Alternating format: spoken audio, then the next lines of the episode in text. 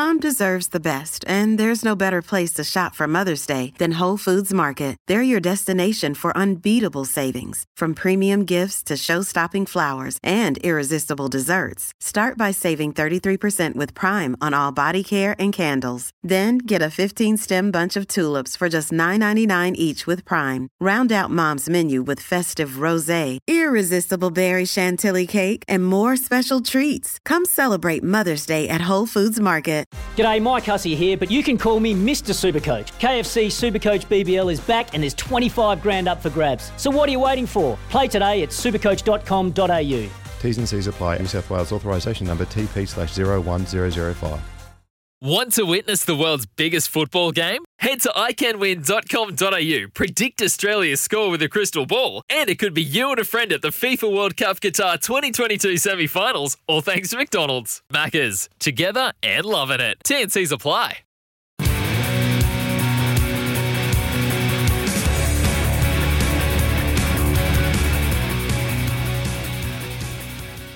Marina, New Zealand, good morning to you all. It's 9.03 on a beautiful Tuesday morning, or it is where I sit anyway. We've got a busy show. Uh, Charlisse Leger Walker very shortly, and she is a basketball superstar currently and of the future as well. Hers is a great story coming up shortly. Phil Tataurangi uh, on the, the state of uh, New Zealand golfers overseas. It's uh, cut-off time, it's FedEx time, it's also time for the Women's British Open, of course, the informed Lydia Ko playing in that. Tim Horan will join us after 10 o'clock. Uh, we'll uh, update on the, hopefully on the Toutai Kefu situation, uh, and Tim will take a look back at that Wallabies performance at Eden Park and maybe uh, overall just where the Wallabies sit, uh, where they're at, and maybe the Giteau rule as well. Are they going to banish the Giteau rule? More on that just after 10 o'clock. Hugh Bainan and Jimmy Kay's uh, on the panel, and then we move towards 11 o'clock with Louis Herman Watt Brendan Popplewell, and uh, a real treat after 11 o'clock, Mark Paston, as we review New Zealand's 25 sporting moments of the last 25 years. Sport is our religion, and here is Smithy's sermon. Well, this is a bit of a tough one, this one. It's been a painful, reflective week in New Zealand sport. A week since the tragic and premature, uh, premature passing of a young and a talented Olivia Podmore. Her teammates and colleagues on release from MIQ can now pay tribute en masse and in their own time, of course, they will. Already, the discussions will have begun at the high levels on how to relieve the pressure and expectations on even our most elite performers. It's tough because to relieve the pressure could be to minimise the importance of the goal, to say that the biggest and most significant stages, that personal bests and medals, are not the target. To win is not that important, a creditable performance and a loss or a draw is a new standard of success. And to emphasize that individuals are vulnerable, team is safe and secure, selection is not paramount, being left behind is, is okay, it's just fine. Well, we all know that is not the case and it won't be going forward either. That is not how it's perceived. It won't be the new norm.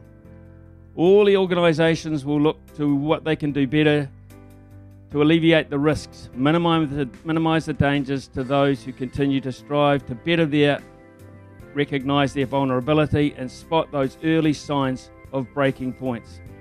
I don't envy any of them the task. It's a catch 22 sort of situation. You're almost damned if you do, damned if you don't, when you foster the striving for the ultimate. Those that mourn today and the days ahead are central to all of this because it's likely they will have come through some significant lows to get the desired result that they've got now. Not at all easy indeed, but very necessary and with some degree of urgency as well. All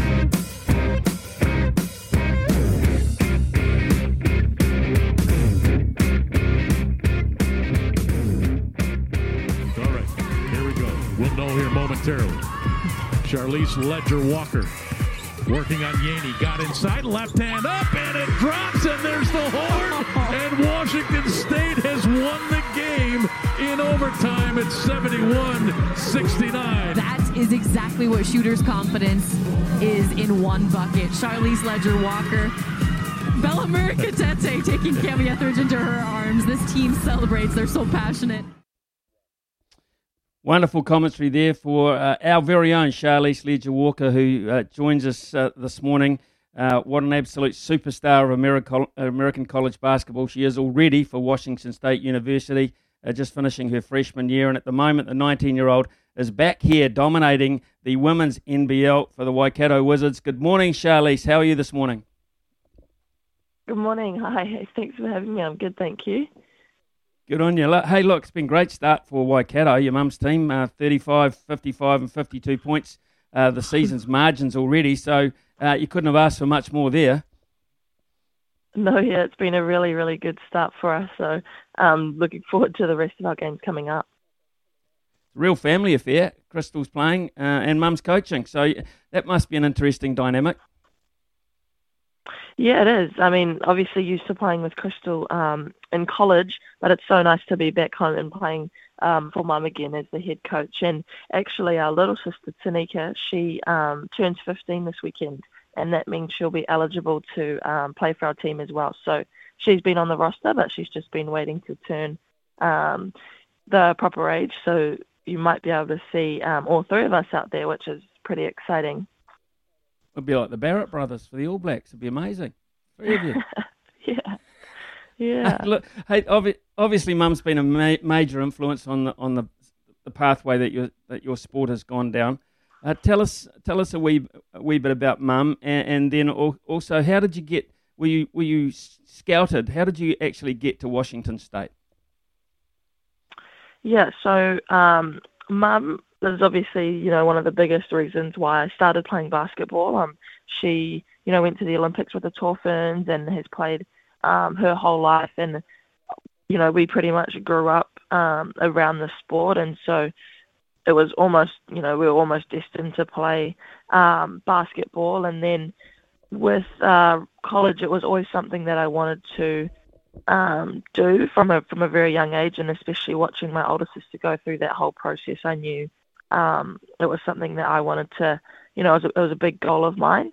Um, and so with with college, there's a couple of different ways you can go about getting a scholarship.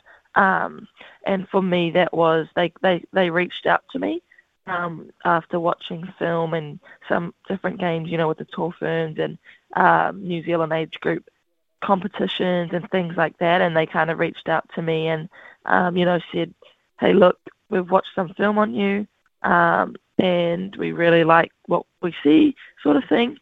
um, and then they kind of offer you um, a scholarship like that.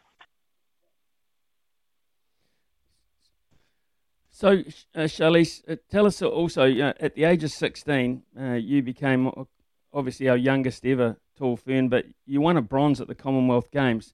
Um, you know, you're only a year older than your younger sister who's just become eligible, but you're 16 and a medalist. Um, that must have been an amazing time. Yeah, it, it really was. It was such a big um, a big thing for me, especially you know at such a young age, still at school, and um, I I actually when I was um, trialing for the team, I really didn't expect to um, make it. I didn't expect to go on that tour. Um, so when I got the call from our head coach guy, um, you know, I was just so shocked, and he actually had to ring my mum first to check if I would be okay to you know balance school um, school and things like that while I was away because obviously I'd miss um, two weeks of school uh, before our holiday started. So he actually had to ring her and get the okay from mum um, first before I was allowed to go on tour. Um, but yeah, it was just such an amazing experience, and I just learned so much from that tour and being around, you know, the other tour ferns who are just so professional in what they do, and um, just learning different things from them was amazing. So it was just such a big, big feeling um, of you know excitement and also nerves, obviously. Um, but yeah, just just more excitement and just so grateful to have the opportunity to go on a trip like that and to come away with a you know bronze medal is more than I could have asked for. So just super grateful for that one. So you head overseas, uh, you get um, selected to go to Washington State, which is uh, quite a prestigious university. Uh, the, the, plus, of course, is your, your sister's uh, over there. Crystal's already over there, so it's not quite mm-hmm. such a hard move that it would be if you were perhaps heading out on your own. I had a son that went through uh, mm-hmm. West Virginia on a football scholarship, so I know the NCAA, uh, NCAA oh, wow. system uh, pretty uh, pretty well in terms of it's being totally amateur. Mm-hmm. Um, you know, you might get a little yeah. bit of help along the way, but it's not like you're making huge amounts of money, getting all sorts of free um, gear and, and, endorsements and things. It's a pretty hard, it's a pretty hard way to spend a life, uh, even though you're doing what you want to do, isn't it? Um, a little bit. I think there's definitely um, pros and cons. I mean, when you look at it in a in a well, if you look at the pros, I guess you are over there getting uh, you know free education and um, getting to play the sport you love. Um, so that's just you know something again I'm super grateful for. Um, but it can be very um, you know tough, especially um, as an athlete having to balance both academics um, and your sport and just you know every other thing every other thing that's been demanded of you over there. Um, so yeah, it can definitely be tough, but you know it's still just such a great opportunity. Well, you've broken all sorts of records in your freshman year. That's uh, for those that don't know, that's the first year. Uh, the top scorer in the Pac-12, 400 plus points. Um, amazing record to the point where you've basically been recognised uh, as the Pac-12 Freshman of the Year, which is something. And when you look at all the people that play basketball, Charlisse, that's an incredible honour. Uh, that must be um, a heck of a good team that you're playing in and around, though. But did you expect that level of success going over there first up? Um, to be honest, probably not. Um, not at that high level. Um, we are in the Pac-12 conference, so it's a pretty, um, you know, really, really good conference. We play the likes of Stanford, UCLA, um, Oregon, teams like that who are obviously big, big names. Um, and so going over, yeah, de- definitely didn't expect to have that sort of success. Our team was actually ranked last in our conference, so even just winning games, you know, people were surprised. Um, so when we did start having that success, it was definitely such a um, cool bonus to have as well.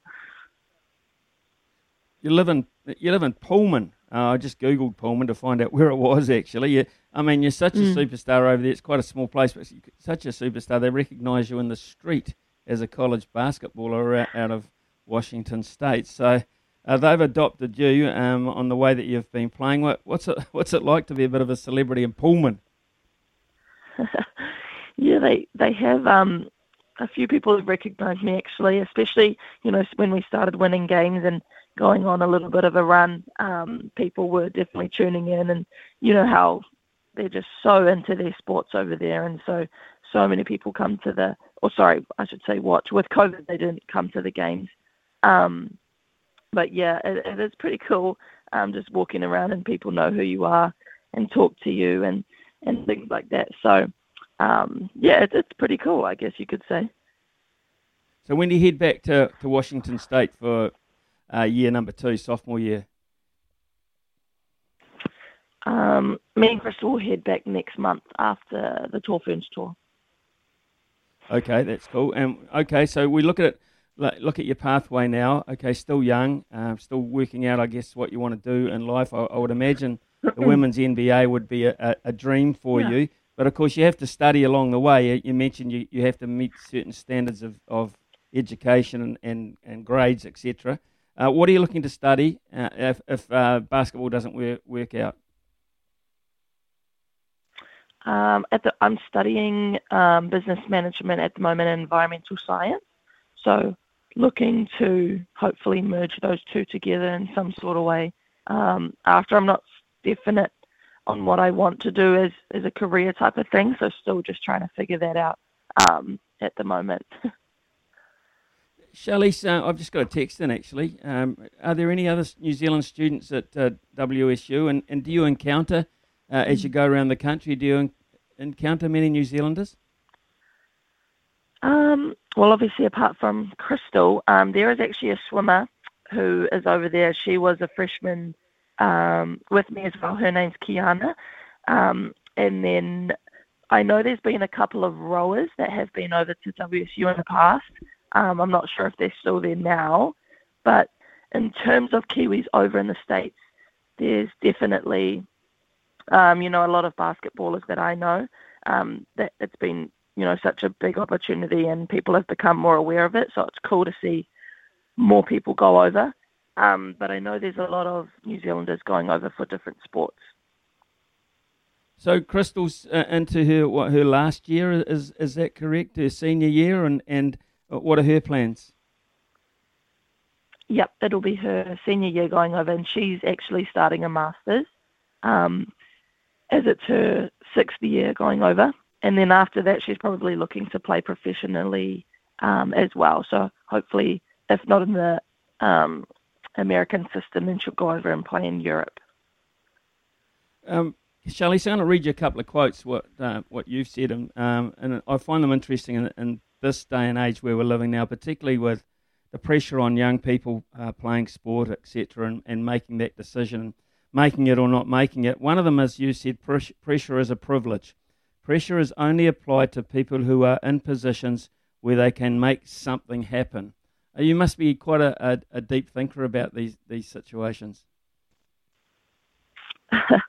um, yeah, that, that was just kind of off the top of my head, really. Um, people have asked me about that quite a lot, um, how I deal with pressure and you know tough situations like game um, situations, and it's um, just something that I've really thought about over the time and come to realize that it is it is a it is a um, privilege, you know, to be in those situations and um, to to really make something happen. So I've just um, recently, you know, come into more of a grateful mindset, and so that's kind of where that um, you know quote has come from is just recognizing, taking a more of a step back and saying, you know what, it, it's actually such a cool thing to be in be in positions like that. So it's definitely um, you know a privilege for me. And on receiving uh, all the accolades and all the awards you've had in your freshman year, you said, I could win all these awards, but still be disappointed in how I performed. But if I put everything out there, then I think that it's a, a successful season. I think success is how content you are with who you are right now. I mean, you're only 19 years of age. You're thinking like a seasoned old pro there. Uh, so I, I, just get back to that point. Uh, you go deeper than just the game itself.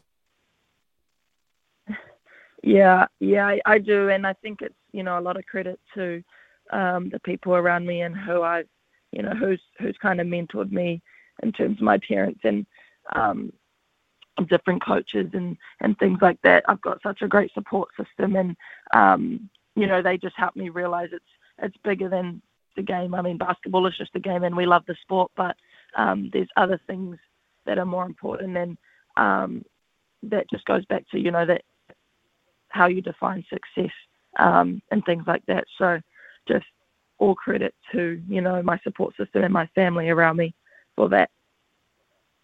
Yeah, I think getting a base is a is an asset. Really is a strong base. Hey, hey, look, let's just bring you back to ground zero here. Um, this Friday, you're against the Harbour Breeze. Where can people go to watch that one and see the Walker clan in action? yes, uh, we're playing at 6 p.m on Friday at the Bruce Pullman Arena um, in South Auckland. Okay, that's where to go, folks. Uh, Charlisse Leger Walker and uh, the whole family will be there.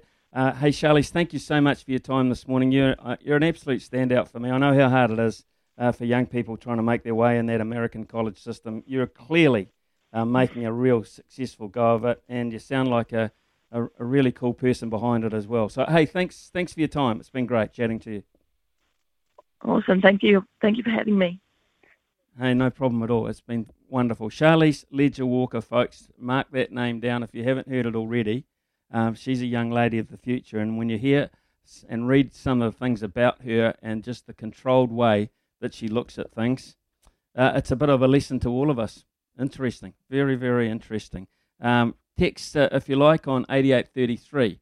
Uh, call us 0800 150 811 uh, you could be possibly, possibly, I won't say caller of the month because they've given that away to James. Well, you, you could be caller of the month in some regard, and if they don't give you anything, I'll find something for you. Anyway, there you go. Uh, so that's coming up shortly, uh, and also Phil Tataurangi on a golfing update. Superman! Nothing gets past Smithy. This is Mornings with Ian Smith on SENZ. It's 9.26 here on SENZ, uh, working our way through to 10 o'clock this morning. And uh, of a long-held belief, we do not have a justice system. This is from Joe. Uh, we have a legal system. The difference can be marked. Uh, and he's dead right there. Australia is probably similar. This is on the story that um, I read before that uh, it's going to go through at the moment. Uh, these uh, young kids that have barged into Toutai Kefu's home and uh, assaulted, stabbed, um, caused all sorts of grief to his whole family, um, are only 15 years of age, and at this stage uh, they're dealing through with them through the children's court. not sure that's appropriate when you look at the damage that they've done. And I think also reading between the lines, it's not their first offence. Uh, also, uh, interesting news that Tana is uh, stepping away from the Blues, Tana Umaga. Um, and uh, Gizzy says, well, Tyler Veer leaving uh, the count, leaving counties, Tana leaving the Blues. Perhaps there's an alignment playing out there. I don't know about that, but yeah, it's uh, it's interesting. At some stage, one of us will get Tana on, and we'll get to, to know what's going on behind the scenes there. Uh, but the big news overnight, of course, was that England absolutely bottled it in a, a run chase or a, a, test match saving situation uh, against India. They were rolled um, for 120 in their second innings. It was just an appalling performance uh, against a bowling side which is accomplished, very, very good, but couldn't knock over New Zealand. Remember, New Zealand had to chase on a pretty average pitch. They had to chase a lot more than that and managed to do it two down, courtesy of Taylor uh, and Williamson, apart from Joe Root, they have nothing like the class in their batting lineup that New Zealand have. Here's what Joe Root had to say. He took a lot of the responsibility after the match.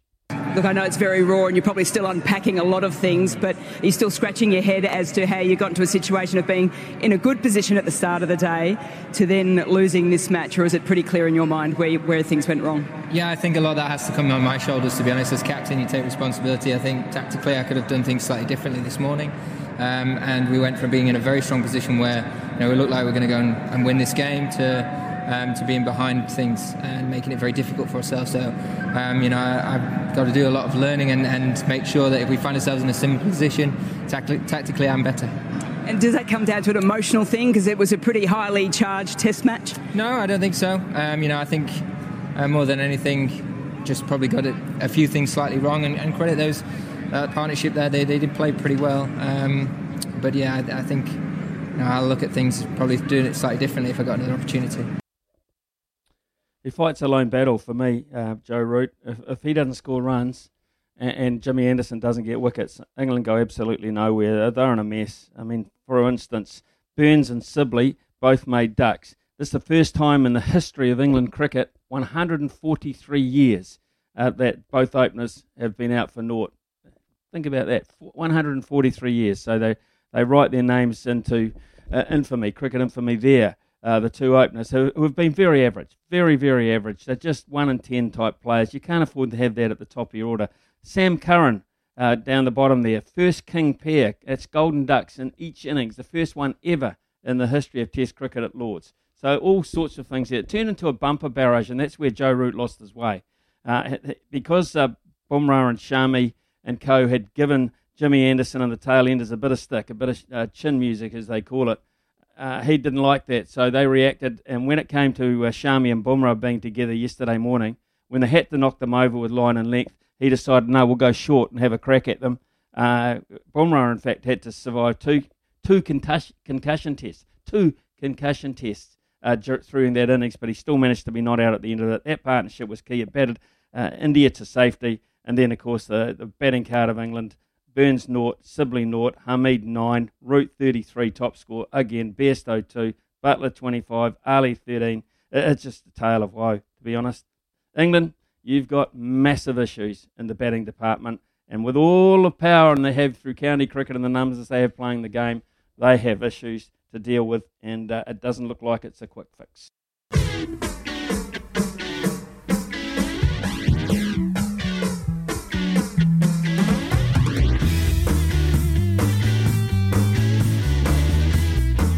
9.33 here on SENZ. It's golf time, one of my favourite slots of the week this, uh, joining up with uh, Phil Tataurangi. Teed up with Phil on Saturday mornings at 7 o'clock, but we're here on a Tuesday morning to talk about uh, Lydia Ko again, and I guess uh, it's not a bad thing to be talking about, Phil, because her consistency warrants it. She's been very good lately.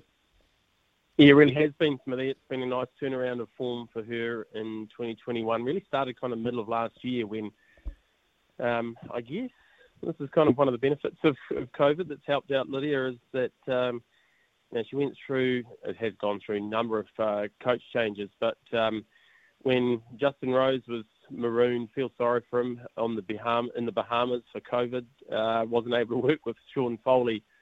Um, she was kind of spending a little bit of time just kind of working on her own game unsuccessfully and um, and started working with Sean Foley. And it seems like over the last 12 months, about 12 months or so ago now, over the last 12 months, she's become the person that she was um, confident, light, um, smiling, really enjoying playing, and of course returning to being competitive very, very consistently. Well, I look at uh, golfers, and sometimes you can see behind the scenes with their staff, etc., just where their game is at. Uh, and a lot of players uh, tend to change coaches, change caddies, change groups behind them, change equipment. But it seems that Lydia, who was guilty of that, I won't say guilty, but she was a, was a common occurrence, put it that way, um, of changing personnel around her. It seems like she's been more more stable of late uh, in that regard. Yeah, I think so. I think there's still been some caddy changes in behind the scenes, Smithy. But um, what I've, I've learned, just being a little bit around the LPGA tour the last handful of years or so, and, and, and certainly following Lydia's career closely and talking to people that far more knowledgeable about the situation than I am, that that's fairly commonplace on the LPGA, maybe more so out there than on the men's tour. And um, I'm still not quite sure why that is. I've tried to get some quantifiable answers as to why that change takes place, but um, you know, it, it, it, seems like a lot of the women, top women players in the world are not afraid of it. And, and in talking to Lydia a little bit herself, personally, quietly, away from microphones about this, that there's always that pursuit, there's hunger of getting better. And, you know, we, we, we come across athletes at different stages in, in the jobs that we have, Smithy, where they're just never satisfied. They're always looking for that extra edge and some that sometimes that can drive you to um, some some decline in performance, and sometimes it can be a little bit of a rocky road. The best in the business, Tiger Woods, was not afraid of of, of changing coaches and, and, and changing different things that a lot of things we didn't see on the outside, but was change going on behind the scenes to find that extra 1%, that extra 2% to improve their performance. And uh, kudos to Lydia, I think, over the last, um, well, certainly this 2021 campaign. You know, this year her career was on a um, on a bit of a slide, and, and, she's done a great job of being able to turn it around. Her short game's sharp again.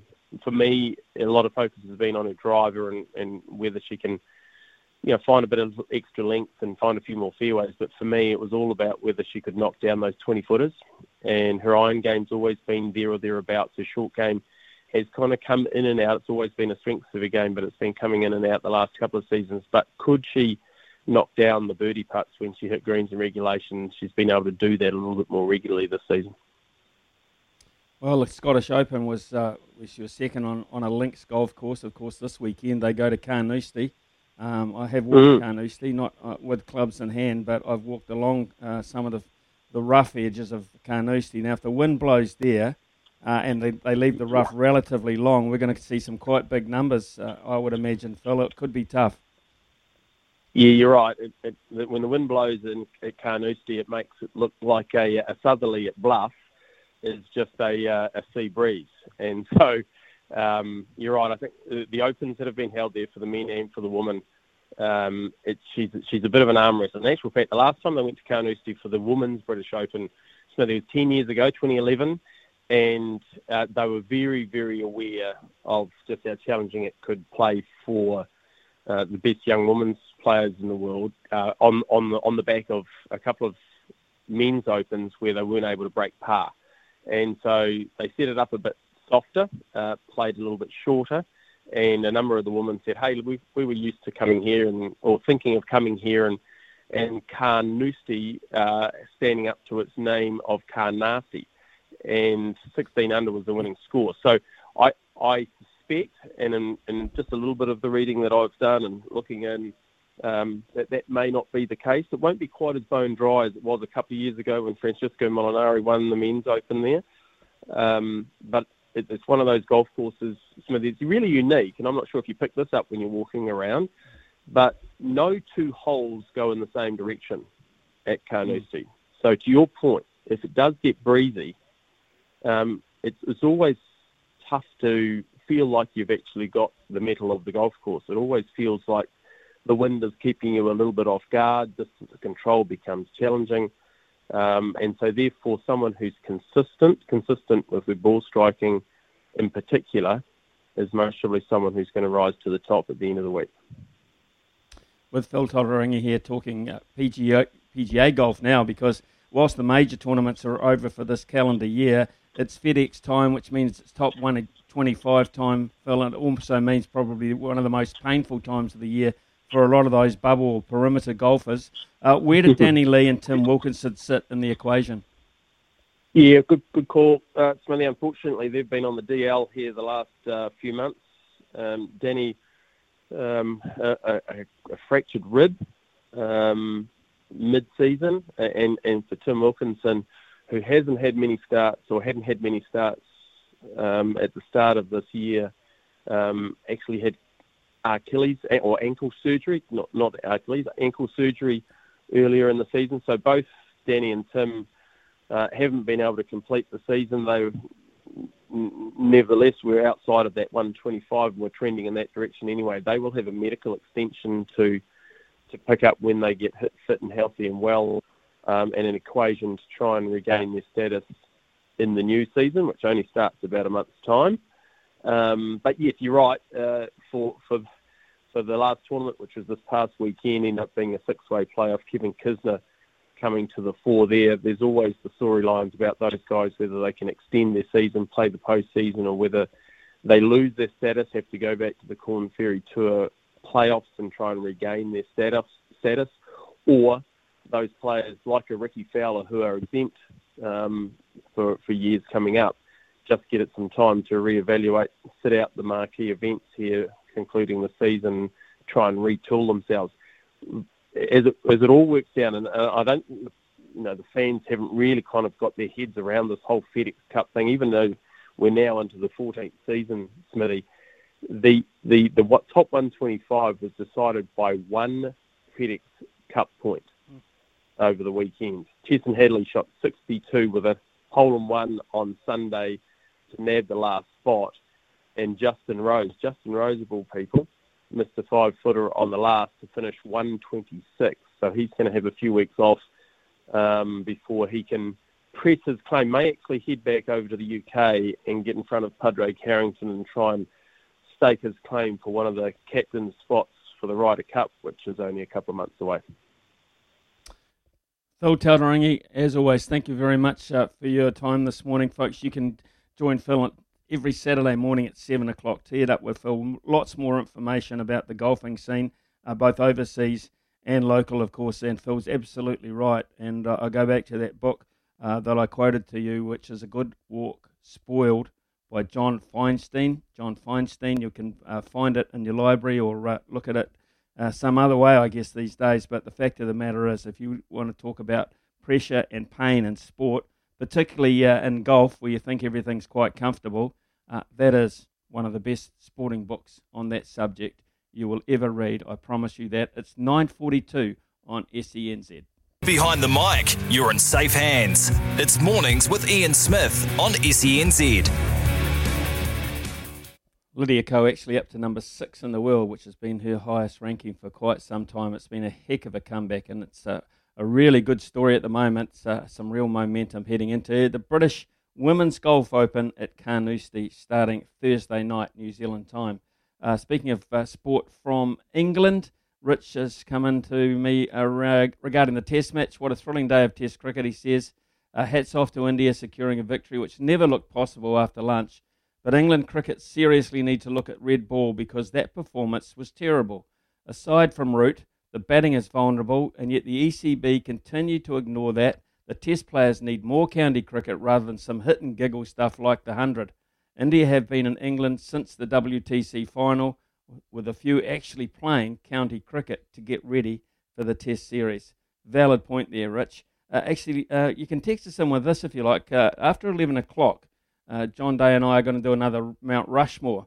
And uh, this time our subject is uh, the best or worst uh, I guess best John, best number 11s, best and tail enders No. in the history of world cricket. I thought I'd go the other way, Smithy, because um, it was a great rearguard action from from Bumrah and Shami, wasn't it? Just so so good, and I was like, man, what happened to your classic bunny? Like they- they're gone now. You get like Trent Boult at eleven. He's not a bunny, is he? He's one of the best number 11s I think you've probably ever seen. So I thought, let's go back in time, Smithy, and or maybe more present. Let's name our four worst tail enders we possibly can. Okay, uh, well, you can do that, folks. 8833, just text us your uh, your worst number 11s of all time in the time that you've been watching cricket. Uh, is it Chris Martin? Is it Danny Morrison? Is it Courtney Walsh? Is there someone else in your mix? Glenn McGrath until he got 60 odd against us at the Gabba was pretty awful. Then Steve Waugh got hold of him and said, You can contribute more with the bat than you are. And uh, he actually tended up, uh, turned up being right. What about the night watchman? Uh, Gillespie, Jason Gillespie, was sent out to bat a night watchman capacity and got 200. One of the great stories. So, uh, yeah, text us in with your top or best or worst four, actually. I, I quite like calling it the top because tail enders are, are legendary sort of guys. They're the kind of guys when they block a ball, they get a standing ovation. That, that's the kind of mm-hmm. player we're looking for. So, yeah. Yeah, the best of the worst. Like guys you loved watching because they were just so bad at batting, and you were right mm. in there with. Like Chris Martin's a great example, and I'm sure he'll feature in our top fours. I mean, crowds used to go nuts, Smithy, when he'd come in at the end, a full crowd, he'd block the ball, and they go absolutely bananas. Yeah, I agree. Totally agree. Uh, look, um, uh, on league news, uh, Sharks prop Andrew Fifita, John, has been placed in an induced coma and is scheduled to undergo surgery on uh, today after suffering a fracture to his larynx. Uh, Cronulla officials uh, reported on Monday night that Fifita was in a stable condition after experiencing breathing difficulties following Sunday's loss to Newcastle at Redcliffe, and he was admitted to the Royal Brisbane Women's Hospital. Continued swelling in his throat led to doctors sedating him. Uh, he's 32 years of age, and his wife Nikki has been by his side since Sunday night. So, league fans, of course, that includes us, uh, wish Andrew Fifita and his uh, family all the very best. So, yeah, uh, not a good story that, and clearly uh, either a high shot or something involved. Yeah, he copped a blow to his throat where the larynx is. Um, went off, I think, for like a concussion test and came back on Smithy to play. Uh, couldn't get through it, so they took him off. Uh, and then they realised, hey, this is pretty bad. Uh, took him to hospital, and then the swelling just kept on coming. Uh, and to the point where he couldn't breathe. So the doctors made the decision we've got to put him in an induced coma to help him out with breathing. Uh, and that's where he still is. Um, by all accounts, he's okay, not life threatening or anything, but just what hell, what a hell of a blow you must get to your throat to end up in an induced coma. And the fact that he came back on uh, just the mark of some of these rugby league guys. They're just so bloody tough, too tough for their own good sometimes. He's tough cookie. He is a tough cookie. He's a big unit and a tough man. It might have done a lot more damage to perhaps someone slightly smaller, and uh, I think it's a good thing that they're paying more attention to those shots uh, above the shoulder in league than they used to. Uh, look, hey, we're fired, fired up the text. Chris Martin or Willie Watson from Marty and Dunedin. Willie Watson, handy player, handy enough player, Willie Watson. Uh, I think from memory, Willie Watson did have number 11 stamped on his bat, though. Uh, Chris Martin, Danny Morrison with question marks. Uh, God bless the grocer, but Chris Martin has to rank right up there, although he did bat with a lot of heart. Uh, so the top four worst number 11s Chris Martin, Ian Smith. Good God, Dominic, you idiot. Uh, Courtney Walsh and Monty Panesar. Dominic, good God. Dominic from Hawke's Bay. Better not be the Dominic I do know, the only one I do know in Hawke's Bay. Um, really. Poorly brought up kid. Uh, Got to be Chris Martin. I remember when uh, he smoked Mitchell Johnson for four through the covers. Shot of his career. It's Brett. I remember when Chris Martin, uh, for about a year and a half, hadn't scored a run in front of square. I know that in Test cricket. That's a pretty hard damn thing to do. Peter Petherick. Yes, Peter Petherick, John. That is an excellent call going way back. uh, And he is a, a genuine, a genuine number 11, or he was. Uh, dear old Pistol, not with us anymore, one of the great characters, and never for one moment uh, did he pretend that he could bat at all.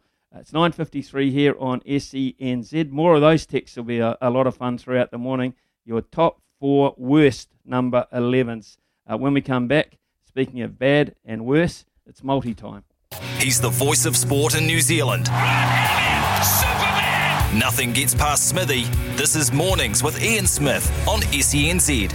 You got to know when to hold up, know when to fold up, Smithy's multi. know when to walk away, and know when to run. Bet live on your favourite sports. Download the TAB app today. Crappy Monday it was, multi-wise. Uh, Dodgers, uh, they beat the Mets quite comfortably, uh, but Portland got smashed by the Seattle Sounders 6-2. My son said, Euro drop kick, Dad. Don't ever take uh, anyone to beat Seattle. Uh, so I won't be doing that again. Uh, ATP Cincinnati, um, Monfils, I didn't even care. I, I don't care. That was uh, such a demoralising result. Uh, so let's look at today. Tennis, it is the Western and Southern Open. Danielle Collins to beat Shelby Rogers, women's singles, at $1.56. The Astros to beat the Royals, $1.63, with Odorizzi on the mile on the mound. So uh, Houston, uh, $1.63. Uh, and English Championship football uh, tomorrow uh, morning, it is quite early. Reading to beat Bristol City at $2.20. $5.59 return. Let's make it a terrific Tuesday multi. Monday was pretty murky. Bruce Reid facing Pringle. That's another one of the texts that we've got in. Chris Martin, without a doubt, the worst. The bloke didn't even take a bat to training.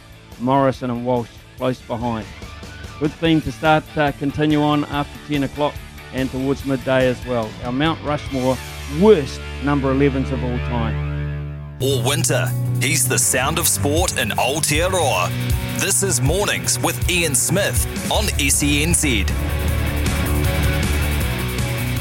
10.03 here on SENZ and the rugby world, sporting world in fact, yesterday was rocked by the news that Toutai Kefu's home had been invaded by three uh, perpetrators, I guess we call them at this stage, um, and uh, his whole family were he- affected in horrific scenes apparently of uh, assault, including knives and axes and things. It's just uh, so, it just bears, beggars belief actually that this kind of thing can happen uh, to a family in their own home. But it's happening all around the world, and uh, when you, you hear of someone that you've heard of or know, it tends to uh, hit you a little bit more closely and a little bit more um, hard, I guess it's fair to say. Tim Horan, of course, uh, is based uh, up in those areas uh, around Queensland.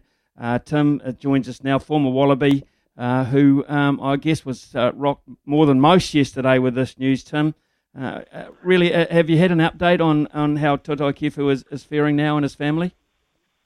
Yeah, g'day, Smithy. Um, yeah, everyone was shocked, weren't they? Um, lot around the world. It was uh, incredible. And uh, I live in Brisbane, only a couple of suburbs away from where Toutai and his wife Rachel live. And um, I got a call at about 5.30 yesterday morning to hear the news of what had just happened. And so, um, uh, yeah, Todd, I he was critical at one stage. Um, yeah, three offenders entered the house and uh, were trying to um, look around the kitchen for car keys. And Toutai obviously came down from upstairs to see what the noise was. And he was confronted with, you know, three people with um, knives and machete and an axe. So um, his family came to help. So um, at the moment, um, he's stable, which is great. He went into operating theatre yesterday.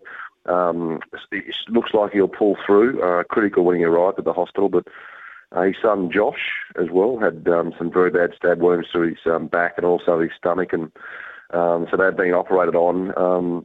Maddie, um, Toto's daughter, I think is going to get a little bit operation this morning. Um, a lot of concerns for Rachel Kefu, um, Toto's wife, who had a very bad lacerations to her arm. I think um, a machete must have sort of got her in the arm, so she's being operated on this morning. So, yep, um, strange times, um, Smitty, but um, you know the uh, rugby family um, right around the world will get behind the Kefus and support them.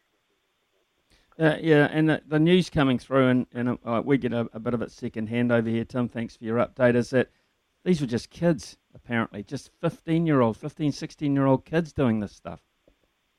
Yeah, it's incredible. Um, you know, obviously, um, you know, these kids have stolen a car from um, on the suburbs of of Brisbane and, and driven to you know a, a very nice street where it's happened a couple of times on this street. Um, I've got a friend of mine whose sister lives four doors down from from Toutai Kefu, and, and, a similar issue happened about eight months ago. Um, so going to steal cars, but yeah, I mean, all our thoughts and prayers are with Todd and Rachel, and um, they're a lovely family. I only just saw them a couple of weeks ago. Um, uh, another one of um, Todd sons. I presented the jerseys to his team, and and Rachel was there. A lovely family. We Do so much off the field, as we all know, and, and Todd current coach of, of Tonga, and that Tongan community's mm. very, very close knit community, both here in Australia and also in New Zealand as well. Yeah, okay. Uh, let's uh, wish him all the best. I know the rugby community in New Zealand uh, really hit hard yesterday. The, he's just been here, of course, with Tonga, the Tongan national team. Uh, let's uh, talk um, a slightly more uh, pleasant subject, and that's the game of rugby itself, Tim. Although the performance by the Wallabies on Saturday and Bledisloe Cup 2, um, the, the scoreline reflects a slightly less encouraging performance than week one, I think it's fair to say. What did, what did you notice was the difference between one and two? Yeah, I think um, I thought the scoreline in the first Test match flattered the Wallabies. Yes, you know, four tries, scored three late tries. I thought that probably flattered the Wallabies in the first Test and probably gave us. Not, I'm not sure the players or the fans probably gave the fans a bit of false hope for the second Test match, but second Test match, um, I was quite excited at half time uh, with the way the Wallabies were playing, their physicality, the, what they were doing. Obviously, two big mistakes which the All Blacks pounced on and scored obviously three tries in the first half, but the two two of those tries are from mistakes from the Wallabies that they're under pressure. And um, you know, I, I actually thought the Wallabies probably should have been in front, something like about 15-12 at half time. That's the feeling that I got about the momentum of the game. And then, as you know, All Blacks, I still think they're the best team in the world, and um, what they did in that first 10 to 15 minutes in the second half sort of blew the Wallabies off the park, and, and the Wallabies just couldn't get back in the game. So yep, congratulations to the All Blacks. Uh, another Bledisloe Cup and a, a, a wonderful um, way that they showed people how to play Test rugby. Tim, uh, you played in a number of Bledisloe Cup fixtures, of course, but uh, a lot of people are, uh, on this side of the Tasman are saying, you know, it's losing its its aura, it's losing its worth because of the fact that Australia can't win it. Uh, I would imagine there's a different attitude amongst the players. Surely that that uh, there will be a day at some point Hopefully, um, Smithy. I, um, maybe we take maybe we take the games just back to one one Test match a year. We might be a better chance. But oh, I think the uh, the Wallabies. Um, you know, don't Dave Rennie. Maybe he thought they were a bit more advanced than what they currently are. Um, I, I mean, the scoreline blew out a little bit at the end in that second Test match, which was a shame for the Wallabies because. Um, but maybe it's not a shame. Maybe it's the way the Wallabies have to learn how to really dig deep, the skill level um, fitness, um, you know, the composure within certain games. I think a couple of poor, you know, calls from the Wallabies, two intercept tries. There's 14 points, another mistake, and all of a sudden there's 21 points against you. So, um, but yeah, the All Blacks got skill right across the field, and the Wallabies will really have to regroup and and have a, great opportunity in Perth in a couple of weeks' time. Mm. Yeah, they do actually, and of course they've got fond memories of beating the All Blacks there uh, this time last year. So uh, something that they can take to Perth. Uh, and it seems to me that that's where uh, the rugby hub of uh, the Southern Hemisphere is going to be in the, the next six or seven weeks. Is that the way you read it? Uh, yeah, a little bit, Smithy. I think um, it's either, obviously, I live in Brisbane in Queensland, and um, we've had pretty good record here of COVID cases the last couple of weeks. So um, zero COVID cases the last couple of days, um, and prior to that, hardly any at all. But they if they were, some they were in quarantine. So option to potentially move to Suncorp Stadium in Brisbane as well, because we can have crowds here in Brisbane, and also at the moment in Perth they can have crowds. So that's important for Rugby Australia financially to make sure wherever they play these Test matches, there's going to be crowds. Um, but it might be because South Africa and Argentina can fly into Perth and train whilst they're there, and there's a wonderful stadium there. They can be in a in a players and a, and a team bubble potentially. Tim, let's, can we just go a little bit deeper into uh, Australian rugby because uh, looking towards the future, we, we of course are very lucky here. We've got, as you well know, we've got great depth through our secondary school system and then uh, our under 19s, etc. As the production line goes along, uh, our production line is quite healthy. Uh, if you look at the Australian production line, is there uh, is there good depth there? Yeah, there's depth coming, Smithy, but um, what we're always fighting with, probably the last 10 to 15 years is the television revenue for NRL and for AFL then dictates how many coaching development offices they can have, and they just smother the whole area with coaching directors, with um, plans for schools to play rugby league or Auskick or AFL, um, and so for, for rugby, we're always fighting to try and hold our patch, but and really difficult to try and grow um, any opportunities for younger kids to play rugby. Um, I think the big big um, opportunity for us is to play seven-a-side rugby um, because there's a lot of kids around Australia who not necessarily can have schools that play 15-a-side, but they can get you know seven or ten boys or girls to play sevens rugby. That's where we've got to start, and um, but it comes down to that you know, the massive television rights revenue that those couple of other sports, AFL and NRL, receive, allows them to develop the game a lot more than we can at the moment with our resources. Uh, Tim, the other thing that's uh, come up uh, since the weekend is the perhaps the Giteau rule uh, um, being abolished, whereby uh, an Australian player can walk straight back into the Wallabies if selected after 60 Test matches or seven seasons in Australian rugby at some level. Uh, what are your thoughts on that Giteau rule?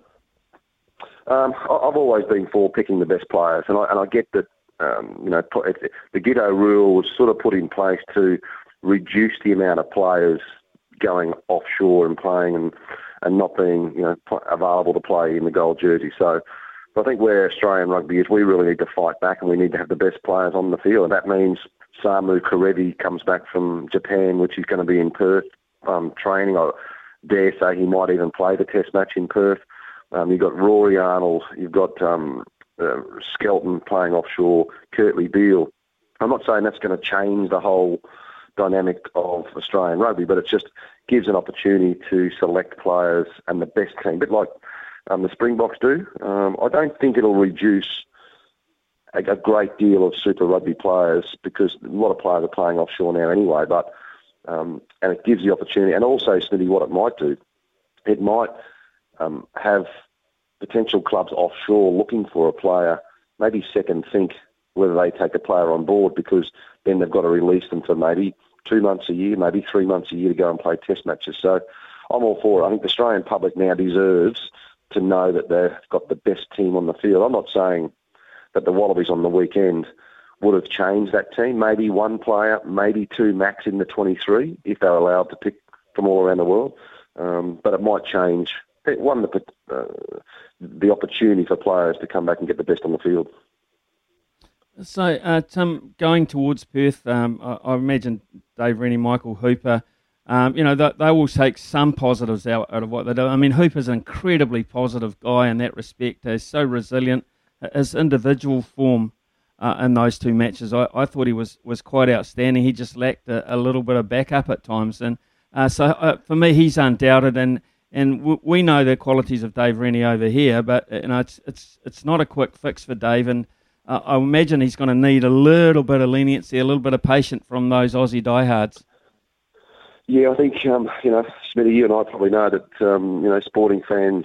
Uh, it doesn't matter what code you're with, aren't that patient. But um, you're patient for a period of time, but you've got you're only patient if you can see progression, um, progression in the coach, progression in the team, and um, just not seeing a lot of that at the moment. Um, I think, yeah, I agree with Michael Hooper Smith. He's been fantastic, hasn't he, since he's come back from playing in season in Japan, and and he mentioned that you know he, he learned a lot from Kieran Read, and as we all know, Kieran Read, such a, a lovely guy off the field, what a player he was on the field, and learned little things from Kieran Read, and, and I asked Michael Hooper, I said, what did Kieran Read teach you? Did he keep a lot of secrets back? Did he open up a little bit? He said he was unbelievable. Said he opened up enormously, um, you know, told him all these different things, how he trains, what he thinks, his perception of the game. And um, he said it was just an amazing experience to be able to play together. Tom Horan, as always, uh, thank you very much for your time this morning. We look forward to uh, Bledisloe Cup 3 uh, in Perth in a couple of weeks' time. Um, I, am not sure if you'll, uh, uh, in the near future, get a chance to um, uh, to speak to Toto Kefa, but if you can communicate with him, please uh, give him the best from the rugby fraternity and sports fans in New Zealand. Uh, and thanks for the yeah, update thanks, there too, Tim. Uh, yeah, go well, stay safe, and uh, yeah, thank you again, Tim. Been wonderful. Yeah, thanks, Smithy. I'm sure that I'll pass on all the, the love and support from the rugby family and the community from New Zealand, and especially the Tongan community um, in New Zealand. And um, you know, we're all thoughts and prayers with Toto Kefu and Rachel and his family, and um, I'm sure you'll pull through because of the uh, the love from the, the rugby family worldwide. Thanks, Betty. Good on you, Tim. Uh, absolute champion bloke, mate. Thank you. 10 16 here on SENZ. Uh, we've got the panel coming up next. Uh, we've got our very own Rikki Swannell, um, and she's going to be joined by Jim Kayes. So that might be a little combative. We've got some interesting subjects to talk about too. Uh, that's here on SENZ in around about three, four minutes' time. From behind the stumps to behind the mic, you're in safe hands. It's mornings with Ian Smith on SENZ. Big talk, big opinions, the panel.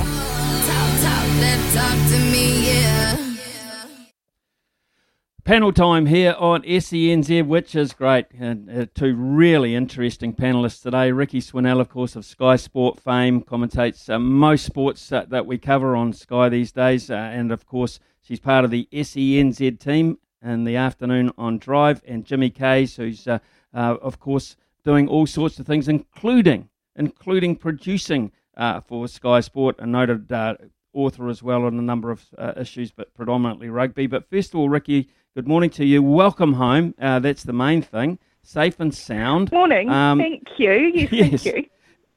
Yes. Now, now, of course, we've seen the downside, the sad side of sport uh, with the passing of Olivia Podmore, and it's brought up a lot of issues, uh, of course, Rikki, which you'll have uh, been across, no doubt. And then you balance that against the joy of success uh, the athletes that were released from MIQ yesterday and the joy on the faces of the youngsters meeting their idols who had been winners and they saw and touched those medals.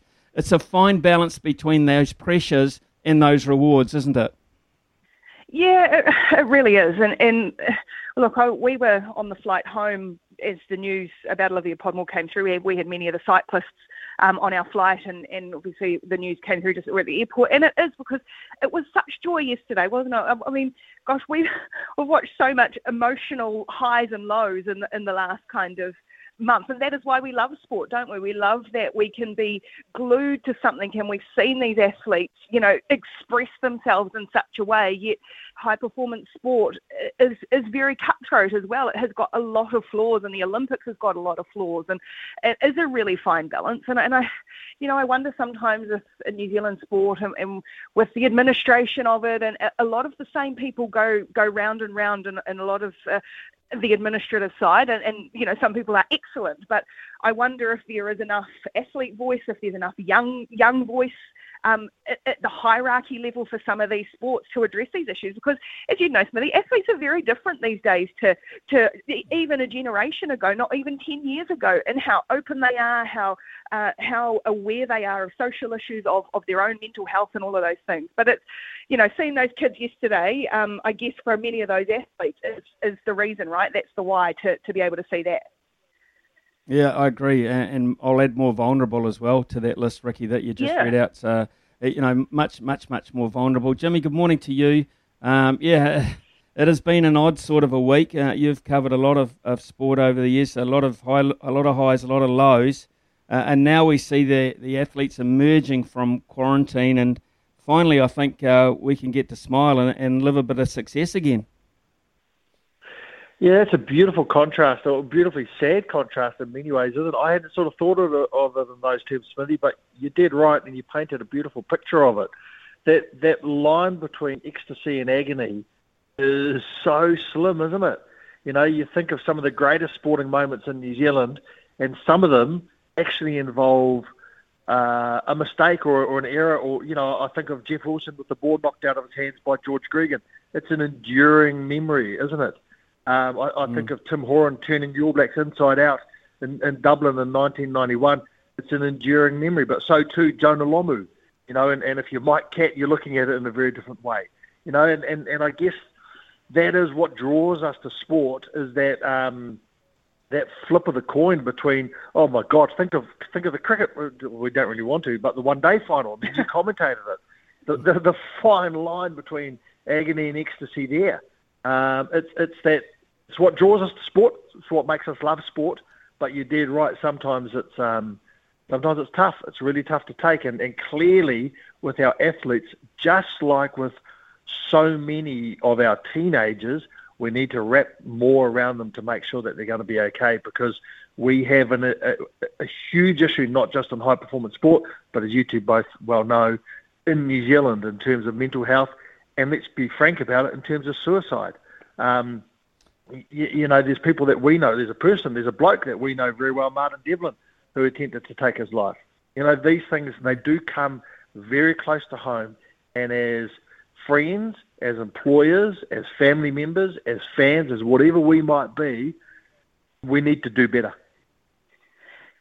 And I Yeah, think just on I- I- carrying on from that, sorry, Smithy, I was just going to say, carrying on from that, I, I wonder too with, with sport is that the highs are so very, very high, which means the crashes can be so very, very low as well. And and I Mhm. think even for those who achieved what they wanted to, who who won a gold medal or or, or came away with a medal, um, that crash will will still come in the next few weeks when life quietens down again. And that's what happens for a lot of our Olympians. They don't get the 24/7 adoration and coverage, and so there there is that crash. And, and I guess it's it's remembering that an athlete is part of who they are. That success is part of who they are. It's not all of who who somebody is, in, in whatever walk of life that is.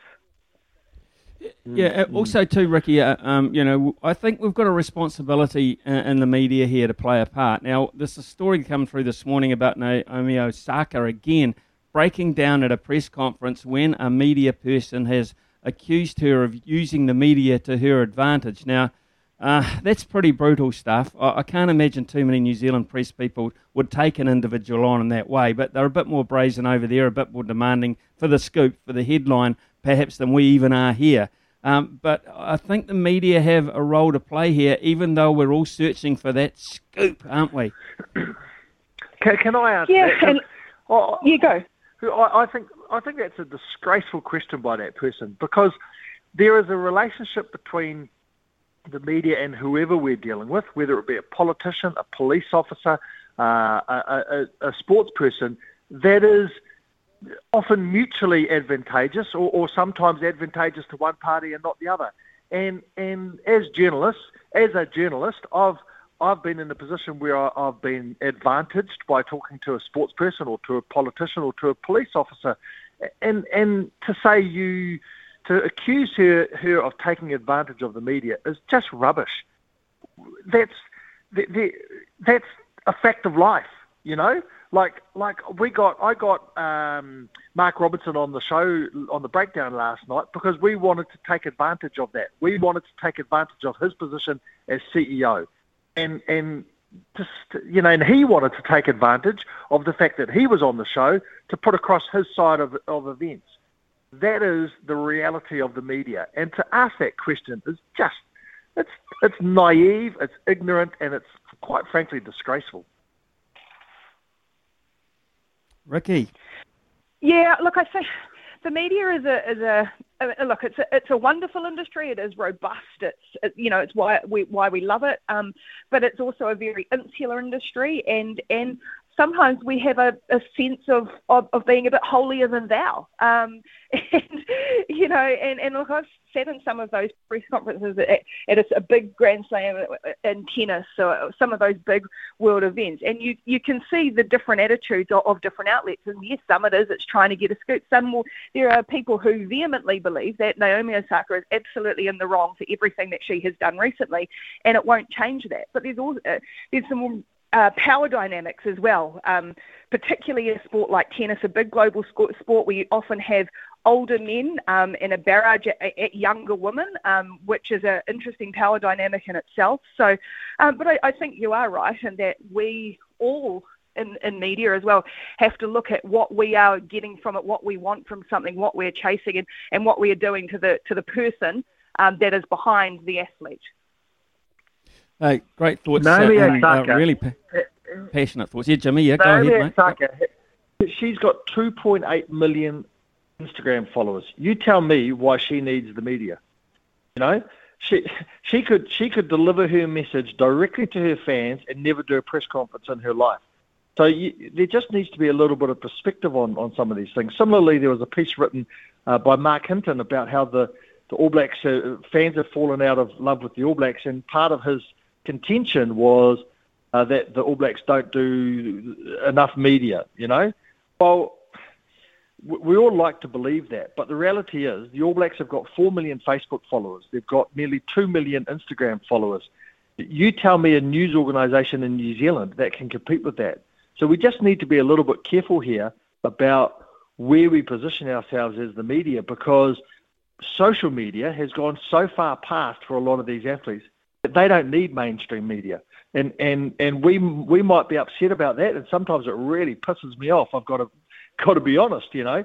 But but the reality is, they can go directly to their fans now. They do not need mainstream media as a conduit. So we just need a little bit of perspective, I think, sometimes in terms of um, our criticism of athletes for, for not dealing with mainstream media. Great thoughts, uh, actually. Uh, Tim uh, Tim Horan was with us too uh, before we had the panel. Uh, interesting updates there on uh, Toutai Kefu's situation. We might touch on that after the break if you two will stay with us. Jim Kayes Rikki Swannell. Uh, in the meantime, we're going to take some news with Trudy. Big talk, big opinions, the panel. Talk, talk, then talk to me, yeah. Yeah, it's uh, 10.34 here on SENZ. We're right in the middle of a very, very good and emotional panel this morning on uh, a number of issues. Uh, let's uh, let's be a little bit uh, a little bit more on the upside, shall we? Uh, let's, Jimmy, on the show breakdown last night, the greatest loose forward trio in the history of the All Blacks, Jones, McCaw, Brock. Yeah, unanimous? Yeah, it was pretty unanimous. I mean, the, the only one that was really sort of debated was blindside flanker because – you, you know, Michael Jones, such a wonderful open side flanker, also played 19 of his 55 tests at blindside, including for the All Blacks in the 96 series win in South Africa. And I don't know about you two, but, you know, you've got to have Michael Jones somewhere in the greatest ever All Blacks 15. So moving him to blindside was the solution there. Uh, really no argument over Zinzan Brooke. Anyone who watched Zinzan Brooke play, just a magnificent player. And I guess a bloke at, at open side picks himself just in the way that, that, that actually... Uh, halfback and ten are picking themselves at the moment uh, too. That'll be pretty straightforward as well. But yeah, the, a fair bit of debate around around blindside flanker because Jerome Kaino absolutely outstanding, but missed out to uh, to Michael Jones. And Rikki was part Yeah, of the uh, expert panel, so she's probably got a view on this. Oh, Rikki. Well, okay. So I- I actually had somebody message me um, on Instagram this morning saying, "Oh, good choices for nine and ten, and and you know, in the wonders of television, we can probably divulge that that was recorded a wee while back, and I absolutely can't remember who I picked." And I'm just trying to remember now. I know I picked Brooke, and I, I know I picked Zinzan Brooke. I know I picked Richard but, but was I the contrarian who picked, who picked Jerome Kaino, or did I? I feel like Yeah, I made a case sure for him at least. yeah, you and Ken Laban went for uh, you and Ken Laban went for Jerome, and Nisbo and Phil Gifford went for Michael Jones. So we had to call in uh, the arbitrator, uh, Sir Graham Henry, and, and he plumbed for um, uh, Michael Jones. Interesting that in the voting, uh, Jerry Collins was two percent ahead of Jerome, and a couple of percent percentages behind them was was Michael. So. Yeah, interesting. I think you know recency bias is something that we that we're sort of careful of hmm. taking into consideration. Yeah, I think with Okay, that then, one, it was just difficult with, with, with Michael Jones, wasn't it? Because of of having to try and slot him in. Um, but w- you know, was blindside flanker his best position? And and look, I, I plumped for Jerome Kaino, but- and, and I know you remember it well, Smithy. uh, Particularly when I think Yeah. to the, I, I I think the 2011 Rugby World Cup was won in the semi final by the tackle he made. Um, on on Digby Ioane, that's you know, um, that was that was Yeah. when uh, for me that that that is that's Jerome Kaino's career. But I mean, gee, uh, you're hard pressed to, to make an argument against Michael Jones as well, Sir Michael Jones, I should say too, um, as well. But yeah, Yeah. it was it's a it was an interesting exercise, the whole thing. Um, and yes, because obviously I am a little bit younger than than some of the other panelists. There were, were players I never saw play. Um, that the likes of that Nisbo and, and, and Phil Gifford, so I was kind of the youth vote a little bit, um, but it was, it was a lot of fun. We, it, it- and there's some, yeah, there were some interesting deci- decisions and discussions had. Uh, look, I, I'm I'm Michael Jones, out and out Michael Jones fan. I, I can recall those glory days, uh, Jimmy. Uh, he just was. Uh, you know, if I look at a player that could perhaps, from his era, um, make the adjustment necessary uh, to play the game it should be played today, or has to be played under legislation. Uh, there's a bloke with the most natural ability and speed, etc. I think could could jump the fence uh, easier than most. But having said that, Jimmy, Akira Ioane uh, has uh, in the last two weeks. Um, I, I think he's answered a few questions, hasn't he?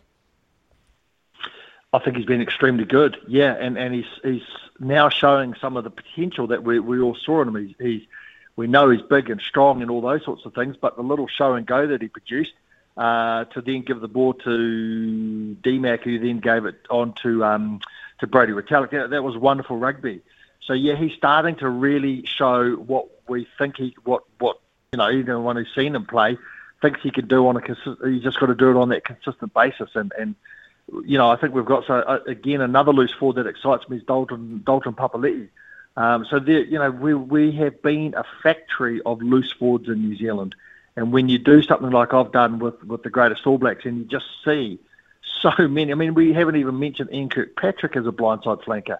Uh, we haven't mentioned Kieran Read, Buck Shelford, Murray Mexted, Brian Lochore as number eights. We're we're just full of these wonderful players. But yet today's generation, I think, just as exciting as, as some of the ones that have gone before. Yeah, and I, I guess it's such a different a different game. Sorry, go Smithy. No, I was just going to say, um, you were you concerned about uh, half full Eden Park? I was just going to say, you, you, know, from yeah. you, I mean, you're watching. I, I assume from MIQ, you weren't able to get to the ground, but uh, very no. concerning, isn't it? Uh, yeah, yeah. I, I, you know, I was, I didn't see the first test because we were still in Olympics mode then. I think I was at the cycling that night. Um, but watching, yes, in the very comfortable MIQ surrounding Christchurch, which I must say we're very grateful about how we're being looked after, um, was I was shocked when I turned the TV on, to be honest. And I look, I, I know there are extenuating factors um, in terms of the, you know, the changes that had to be made, the, the backing up at Eden Park, um, and all of that. Uh, but uh, look, I think we keep talking about about the same things, and, and you know, as Jim brought up that conversation about Marc Hinton and falling out of love with the All Blacks or whatever.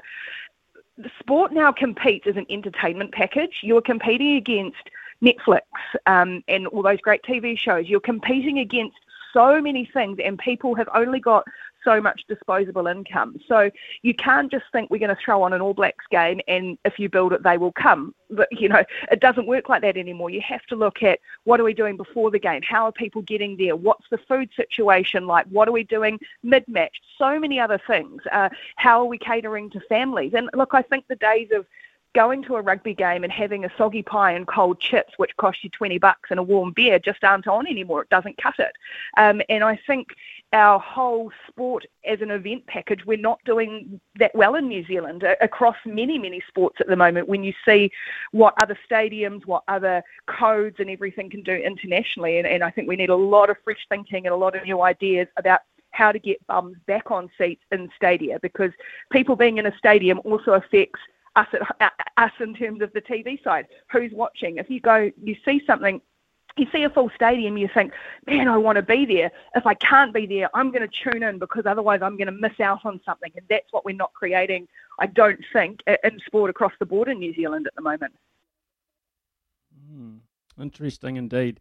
Absolutely. Hey, thanks, guys. It was a very good and informative and emotional panel this morning. I absolutely loved it. And you're both absolutely invited back at some stage in the early future. It is 10:41 here on SENZ. Great stuff there. Really, really good, insightful stuff, and quite passionate too.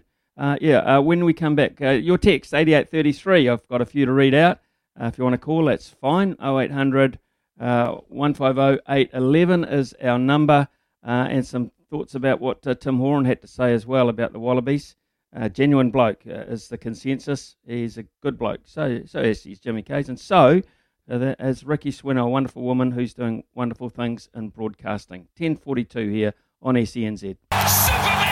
Nothing gets past Smithy. This is Mornings with Ian Smith on SENZ.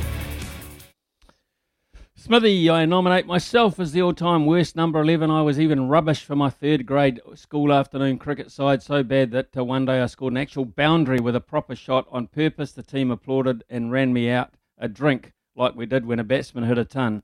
I was getting, uh, I was great batting in front of the mirror though. I'm hands down the worst there is. Cheers, Chris.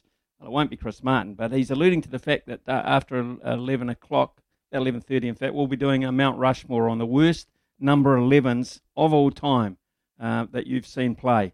Uh, might be your club mate. It might be someone else. Text us 8833. Uh, we've had some really good ones in this morning on those selections. Tim Horan, one of the most popular Wallabies ever seen in New Zealand, certainly in the top five. Um, and uh, also, uh, what he gleaned from that uh, interview was, um, you know, he's very, very much with his finger on the pulse, I think it's fair to say. And uh, it was a wonderful update he gave us on the, the Toutai Kefu situation. Uh, one idea to keep some Bledisloe Cup series alive would be to remove the rule where a drawn series are a win for the holder. Have a tie break for a drawn series, total points scored, or something of that nature. Joe, everyone's trying to balance it out. Good interview with Tim, very balanced as always. One of the things I've taken out of the past couple of weeks, Michael Hooper is an absolute competitor and a good bugger. He's one Aussie who would walk into the All Blacks. I think you're probably right. Even though Dalton Papali'i uh, played pretty well over those two Test matches, got better. Uh, Michael Hooper is truly world class. The only one I think that they can boast as being truly world class at the moment, and therein lies uh, one of the big differences, is because of course uh, we've got so many that would make a world 15. Perhaps not if it was selected in England, but uh, a world 15. And, and of course they've only really got Michael Hooper. They just have not got the cattle on show at the moment, regardless of who is coaching them. Um, now let's have a look at it. Chandrasekhar would have to be one of the worst batsmen of all time. He averages four. His ability was the bat was affected by suffering polio as a child. Yes, Kevin, I know that. Uh, he had a severely um, handicapped uh, left arm, and that he could hardly use it uh, in any capacity at all. So it would hinder his batting. But boy, what kind of bowler was he? Chandrasekhar. Have a look at, at, at his record in Test cricket. Uh, the Aucklanders are holding out for the South Africa Test. Uh, they sell out two tests a year. That's the price break point for people. A bit tough to ask them for a third. Yeah, it would be actually. It would be a bold move to say um, that uh, South Africa, if they came here, would play that test match in Auckland. The fans didn't stay away because of a sponsor or because we hate the coach, though. They got 25,000, a bit less than uh, what Wellington would have got. Yes, it was a bad look when they could have gone to Napier or Palmerston North if they wanted a full stadium image. Yeah, I'm not quite sure either of those stadiums would have uh, met the mark, to be perfectly honest. Not for a Bledisloe Cup test. Sorry, Jeremy, I might disagree with you on that one. But thanks very much for your text. I won't agree with all of them all the time. Uh, 10.50 uh, a.m. here on SENZ. When we return, Louis Herman Watt uh, and Brendan Popperwell from the TAB. From behind the stumps to behind the mic, you're in safe hands. It's mornings with Ian Smith on SENZ. The Love Racing Update. Your home for everything thoroughbred racing. Visit loveracing.nz, racing's biggest fan. Uh, time to check in with uh, Louis Herman Watt, of course, of uh, Boys Get Paid fame, but of course of SENZ uh, Breakfast Show fame as well. And uh, Louis, I was just reading on the, the news, racingnews.co.nz uh, as well, which is a good website. There's a, a, a, price war or a stakes war in Australia, which is benefiting the owners and the trainers over there. I, I guess they'd be very jealous here, but Racing Victoria has today announced a series of enhancements to the Spring Carnival bolstering all Group Race uh, Group One races for the carnival, all Group One races to a minimum of a million bucks each, mate. How about that? Oh, wouldn't it be nice, Smithy? Just imagine that, just going around at a minimum of a million dollars. What's our most expensive race here? It would be the Karaka Million, wouldn't it? Or the Derby. Yeah. Still, a, I think we've got a four, four or so million dollar races. The Derby, um, the Karaka Million, the Million Dollar Mile, the Million Dollar two year old. Um, and what else do we have? But that's about it, really. Well, this is Smithy. Guineas down south used to be, didn't it? The Guineas down south used to be. I'm not sure now.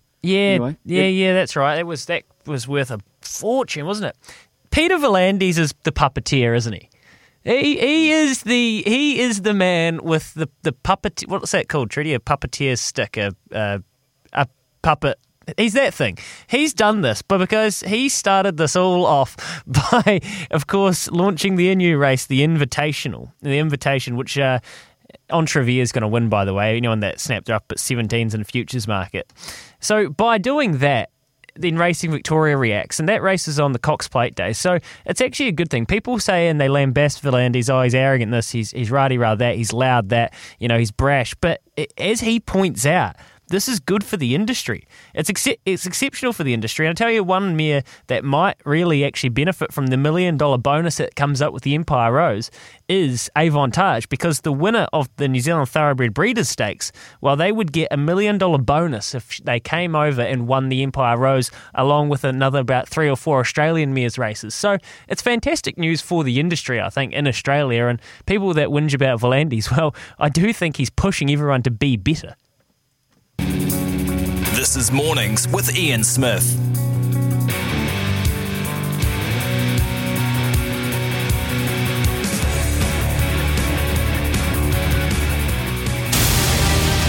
For Rebel Sport, celebrating 25 years of helping Kiwis find their win.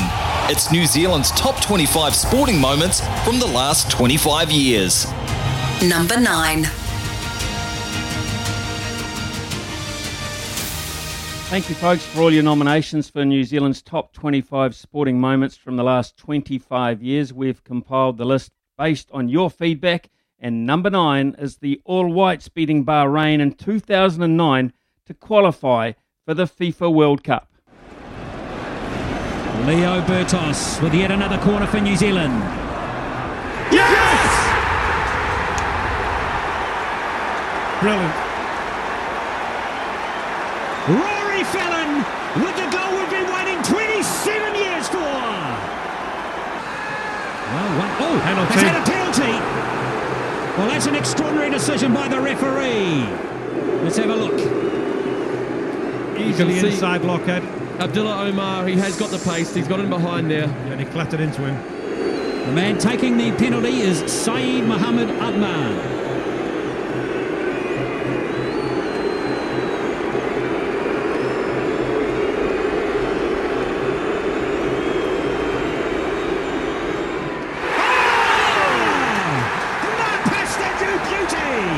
Our hero from Bahrain has come through again.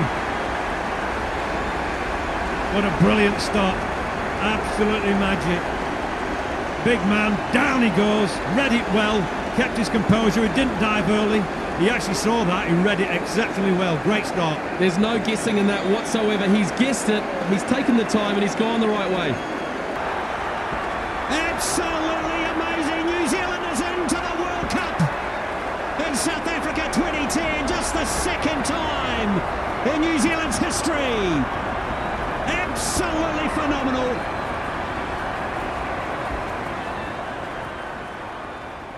Good God. If that doesn't send shivers down your spine, I don't know what will in terms of uh, sporting broadcasts and sporting moments in New Zealand sport. And that hero, yep, not Rory Fallon, the guy that kept us in it uh, on both legs there, uh, is Mark Paston, of course, the All Whites goalkeeper. Good Hastings man, I'm uh, happy to say. Uh, joins us uh, on the line. Good morning, Mark Paston. Man, 12 years ago, really, 12 years ago, but uh, you must relive that moment quite often. Uh, good morning. Um, not really, actually. 12 years ago seems like a long time ago. Um, I'm busy running around. Um, boys play football at the moment, so um, it's sort of um, sometimes hard to remember. She used to drive around for a living.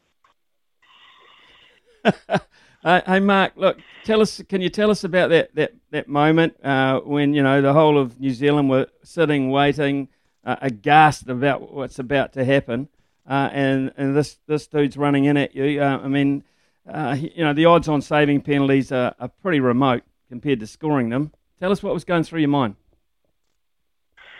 Yeah, it was a strange sort of incident because obviously uh, Lockie got into a um, bit of a tackle, which was ruled a penalty. And then I do remember turning around and their, their supporters were celebrating, um, their players were celebrating what they'd scored, and I thought it was a little bit premature. Um, a guy that um, uh, you know, took the penalty can absolutely ping a ball. I've seen you know, his free kicks in the previous game were um, where none were on target. They did go at 800 miles an hour. Um, I knew it was going to be a bit of a challenge, but um, yeah, I remember sort of just standing there, tried to sort of indicating I was going one way and, and, and went the other way. It was, you know, it was a guess, but you know, a pretty good guess. Um, so um, yeah, obviously went down to my right, and luckily it stuck, um, and there's no rebound. So um, there at that point, there was obviously a long time to go in the game still, so got up and got on with it. Honestly, uh, I mean, I can recall it. I wasn't lucky enough to be at the ground, but it was absolutely chocker. Uh, was that um, uh, the best crowd you, that Wellington crowd you've ever played in front of? Yeah, yeah absolutely. I think nothing uh, has come close to that. Um, obviously, being a home crowd, um, and obviously the fact that um, there was a spot in the World Cup on the line as well. Um, you know, there was you know, obviously a few factors that came together to make that real um, special evening, which you know doesn't happen very often, and um, especially in football in New Zealand, the Whites generally don't play in New Zealand very often, um, let alone let alone in those sort of circumstances. So um, yeah, it was an incredible evening, awesome atmosphere. Um, yeah, almost like a bit of a blur in a way. I mean, uh, I'm not sure how I, I, can recall you guys walking around the ground, and it's one of those grounds you can walk around because of the the circular nature of it, and you can be pretty close up and up and personal with the fans. But it must have taken you like forever to get into the dressing room. It just seemed like uh, you shook hands with pretty much everyone in Wellington. Yeah, I had a slightly different experience to the team because I was actually hauled off the pitch in the middle of that to go be presented some award, which I had no idea what it was. Um, I went into this room and it was definitely quiet. Um, so I, th- I think a few, few, TV cameras and reporters um, part right there, which obviously weren't very happy. So I was presented this award in this really quiet room. Um, so I did miss a lot of it. It was quite strange. So um, yeah, um, I ended up missing the team bus that night as well, um, home to um, back to the hotel. Um, so that was another experience. Oh heck! I mean, you should have gone back in a limo. You shouldn't have been in the bus anyway. Uh, a high quality limousine uh, for Mark Paston. Of course, what what that led to, uh, and you had to quickly grasp uh, that reality, was a trip to the, the, the, World Cup in 2010 in South Africa. You had a, a, a mishap along the way. You had uh, an injury that perhaps was going to rule you out. Uh, Ricky stayed faithful and picked you, and then, of course. Um, I think it was Glen Moss uh, had an injury issue, and you became his number one choice, uh, and probably the most memorable World Cup New Zealand will ever have, going through unbeaten. Uh, we'll go through those games one by one if we can. First of all, uh, Slovakia won all, uh, and you were busy that night. Yeah, yeah, it was obviously um, an interesting game, right? We were obviously in with um, obviously people didn't give us uh, much chance in the World Cup. And the fact that we're there are probably just um, many people's eyes just happy to be there. Um, but if you look at our team, we obviously had some real quality throughout. We had uh, just seasoned professionals, maybe not playing at the highest level, you know, but Ryan Nelsen, and a couple of others, but you know, guys had been around and understood um, what it was required to you know, go out and grind out games um, and get results. So, um, when we went one 0 down, we never felt like we were out of it, and obviously got that last minute um, equaliser, which um, was supposed to start of a pretty awesome World Cup experience for us all.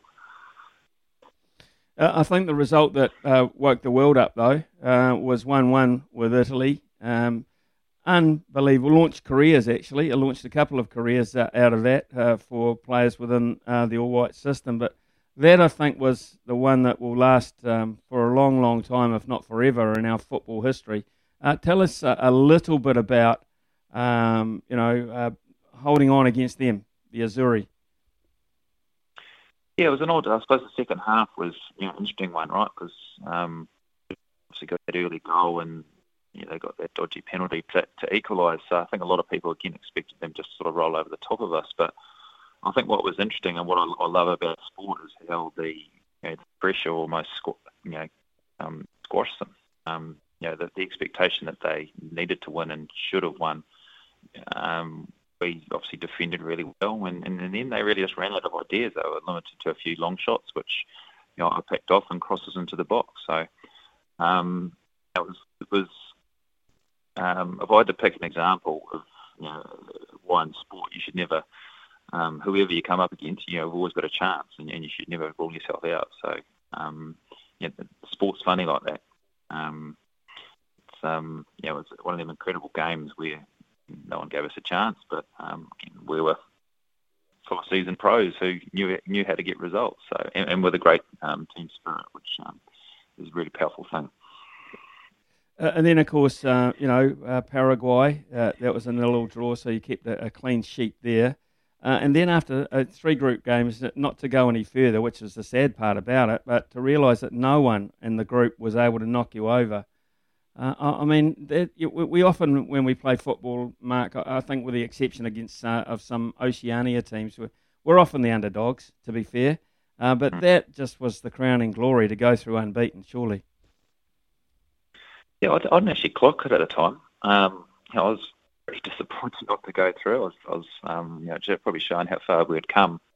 The fact that most people were, you know, really disappointed that we hadn't managed to nick a goal in that last game and, and, and, and got through. So I think some, it wasn't probably for a few months later that someone had mentioned to me, and I thought, oh, okay, that, yeah, that's quite interesting. Um, so yeah, it, it's you know, it was a, a pretty um, incredible experience, just the whole tournament. Um, you know, you go into this bubble and it's um, sort of treated like royalty for um, a period of time. Um, and then in a strange way, um, and it's probably talked about the Olympics as well, the players, uh, all the athletes come back and you come back to sort of reality and um, um, your normal life. And uh, you know, I remember coming back and playing a pre-season game for the Phoenix here in out in Stop Out Park in the mud, um, which was sort of you know get your feet heavy on the ground. So yeah, it was sort of quite a strange um, up and down experience um, those months. was a golden time for football, and uh, because of that, uh, the team was recognised with uh, the Halberg Team of the Year. How you went the absolute sporting um, sportsman of the year, I don't don't know. I can't remember who won it back then, but uh, surely that was uh, one of the great achievements. What Mark Paston, what is life for you these days? As you said, you follow the kids playing football. What else are you doing? Yeah, so I'm, I'm, I've moved into IT. So actually, before I started playing professionally, I did a computer science degree. Um, so I actually went straight out of uh, when I retired in 2013. I went straight into working for a company called Revera, who actually sponsored the Nix at the time and for a number of years. And um, it sort of gave me um, my uh, start and my my next uh, period of my life. Um, and I'm now sort of working in cybersecurity for a company called Datacom, which um, is a Kiwi company. Um, and yeah, it's it's, um, it's different, but I'm really enjoying the, I suppose, the more, um, the less up and down nature of of, of, of this type of work. Um, sport, um, it, it, has been highlighted, um, sadly, in, in the last few um, few weeks. Is um, there's a lot of pressures that come with it, and I, I don't miss a lot of that, to be fair. Um, there's some awesome, awesome parts, but also um, a, a lot of tough experiences with it as well. So. Do you, stay in touch with footy? Do you, you have a football team you, you, you support? Uh, maybe a, an English team or something that you've got an allegiance to? not a, not a huge amount. I always had a soft a soft spot for Liverpool. You know, when I was obviously growing up, um, matches day was on, and Liverpool were obviously the, the top dogs back then. So I think, like most people, into sort of that connection with your team that was doing well at the time. Um, so Liverpool um, was my team, but other than that, I'm, I really love just um, watching my boys play. I coach one of one of my boys' teams, and um, that's really it for now. So yeah, pretty happy with um, my life at the moment. It sounds uh, you've got everything in perspective. Uh, uh, Mark Paston, thank you so much uh, for reliving those uh, magical moments throughout that golden time for us, particularly uh, that game against Bahrain in, in Wellington in the stadium there. Uh, uh, fantastic to, to catch up with you, mate, um, and uh, thank you very much for, for taking part in our magic moments. No worries, mate. Another two of those New Zealand top 25 sporting moments from the last 25 years uh, will be with Staffy after midday this afternoon, and that's thanks to Rebel Sport, of course, who are celebrating 25 years of Rebel Sport. Uh, 8833 is uh, the text number. Where were you? Where did you watch that magic moment uh, 10 years ago? It was sensational, the atmosphere there. In fact, someone has already texted me in uh, from Tony from Dunedin. Hey, Smithy, I was at that game. It was the most amazing atmosphere at a sports game I have ever been to. Everyone is in such a good mood beforehand, a moment I will never forget. Thanks very much, Tony. And I think you echo the thoughts of what must have been 30 odd thousand that were there that night. There must be some of you um, who would like to relive it with us as well. 0800 150 or otherwise just text us on 8833. Nothing gets past Smithy. This is Mornings with Ian Smith on SENZ. 11.23 here on SENZ. Yes, uh, um, interesting. Some texts coming in. Uh, a lot of texts we've been receiving, of course, about uh, depression and, well, not so much depression, but pressure on uh, with performance and that. And here's one that's an interesting one because it actually doesn't, uh, uh, doesn't pertain to, to playing sport. It's more preparing for sport. Hi, Smithy. I've experienced many highs preparing golf courses and first-class cricket wickets of 40 years. Uh, a couple of years ago, I prepared a T20 block which wasn't up to standard. That was my first sporting experience of failure. I got hammered by the media and by the losing coach. I got very little support from NZ Cricket and the cricket fraternity. I got very little support from my first class colleagues because we have this tall poppy syndrome. It's like we enjoy seeing other people fail.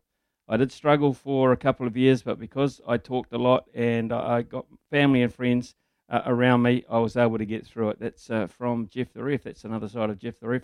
Uh, I didn't know, but yeah, it's very valid uh, point too. It's not just, and they do come under scrutiny a lot. Ground staff, they really do. Uh, even in race courses, w- when trainers aren't happy with the going, uh, it's the, it's the superintendent, the, the curator, that comes in for uh, a lot of flack in that regard. Uh, John, I, I've got a text here as well. Uh, can we anyone uh, catch up on, on the 25 that haven't really been part of the, the all of the 25? I mean, got a text in to say I've really enjoyed it, but I've missed some. How do they catch up with those top 25 Rebel Sport moments? Yeah, mate, uh, we can definitely hook you up with those if you go online, uh, a place that you go all the time, Smithy, social media, uh, Instagram, Twitter. Uh, there's links to everything that we put up uh, there. So just SENZ, uh, all the shows would post their individual moments so far. So should I give people a reminder, Smithy, of what's been the top 25 up until this point? That'd be a good idea, yeah. Yeah, all right. Number 25 was the Tall Blacks finishing fourth at the World Champs in 2002. Number 24 was the White Ferns winning the World Cup for the first and only time in 2000. We uh, did that one, Smithy. We talked to Rebecca Rolls. That was really cool, actually. She took the catch. That meant that the White Ferns won that title. Uh, number 23 was Eric Murray and Hamish Bond winning back to back gold medals in the pair in 2016. Number 22 was the Black Ferns winning the World Cup in 2017 in an epic final against England. Uh, 2016 was Joseph Parker winning the WBO heavyweight title. Uh, 20, Sarah Ulmer winning gold in the individual pursuit. Number 19 was the men's eight winning gold at this year's Olympics. We did that one as well. Number 18 was Israel Adesanya becoming the UFC middleweight champion in 2019. Lydia Ko becoming the second youngest person ever to win two golfing majors in 2016. That was number 17. Number 16 was Mahé Drysdale winning back to back golds. He did that in 2016. Number 15 was Scott Dixon winning the Indy 500 in 2008. Number 14 was Brendon McCullum scoring a triple century in 2014. We did that one yesterday. Great chat with Baz.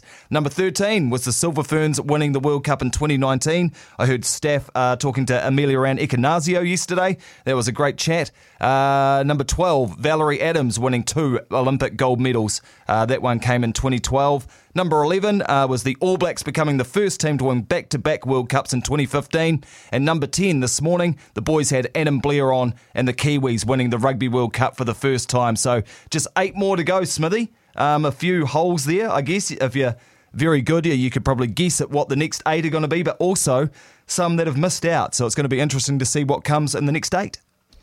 It's all a matter of opinion. Eight and seven will be with uh, Mark Stafford in his show between 12 and 4 this afternoon. Parked on the side of the uh, gravel road, says Michael, uh, on a high hill in the far north, trying to get reliable radio coverage. Will always carry that memory of that sporting moment. Uh, yeah, it certainly was something to uh, to behold. Uh, Mark Paston saving that penalty and the All Whites going through to the World Cup in South Africa. Uh, what was your multi today, Smithy? Popped uh, away for five minutes and missed it. Well, here it goes, just for you, Tony.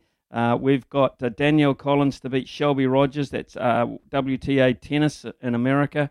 Um, Houston Astros to beat the Kansas City Royals at a buck 63, and Reading to beat Bristol City in the English Football Championship tomorrow morning at $2.20 to get you back $5.59 uh, with a bit of luck. Uh, also, someone saying, uh, I'm living in Hawke's Bay, loving the station, but getting a bit of static on the radio. Well, I'll pass that on to the techos because I know absolutely nothing about it. But thanks for texting in. So, uh, yeah, those um, those are the thoughts. Um, JD, uh, anything? Uh, Tana was probably the news of the morning, was it? Tana Yeah, there's been a little bit of news about, but yeah, Tana Umanga no longer at the Blues, and it's uh, it's been interesting, hasn't it? Uh, his time at the Blues. I think did he have two or three seasons as head coach and just couldn't really get them going. Uh, then they brought in Leon MacDonald, who was supposed to be an assistant, uh, but instantly was basically put ahead of Tana as the head coach, which could have been awkward for Tana. And I guess a lesser man would have packed his bags and said, okay, you don't want me, I'm out of here. But he stayed around as an assistant coach and a defence coach and just a great man of mana around the Blues. I think when you bring in a new face and a South Islander by that and Leon MacDonald to a franchise like the Blues, uh, you need a good right hand man. And I think what Tana's done as an assistant coach has been massively underrated. And I think a lot of people are suited to be an assistant. Uh, we hear from Tony Brown, enjoys being an assistant more than a head coach, and a great one. Uh, Wayne Smith stepped down as the All Blacks head coach and stayed on as an assistant. So I think Tana Umanga is going to be a bloody hard man to replace at the Blues, Smithy. Yeah, he's clearly got the, the ear of a lot of the players. Um, so yeah, he, he he certainly will be missed. So, uh, but the Blues, uh, of course, are uh, the Blues, of course, uh, I think uh, are on the improved. Bit of a hiccup for the the Auckland side, losing to Tasman at the weekend. But I think the Blues, by and large, they've got a wealth of talent up there. It's just a case of harnessing it and getting it going in the right direction uh, on the amount of times that you play. Uh, that's the problem. We, we all know how good they are and how much flair they've got from time to time, but the fact of the matter is uh, they get picked off too often uh, for Auckland fans' liking, and that, uh, of course, that trend has to stop. Talking of getting picked off, uh, I get picked off a lot when it comes to stumping Smithy, and that is what time it is now. Uh, 0800 150 811. John will ask you three questions from the sport of your choice. You get three options, the sport of your choice. Uh, and then if you're able to answer those three, you've stumped me and you win 50 bucks worth of TAB vouchers. So call now. That'll be after the break.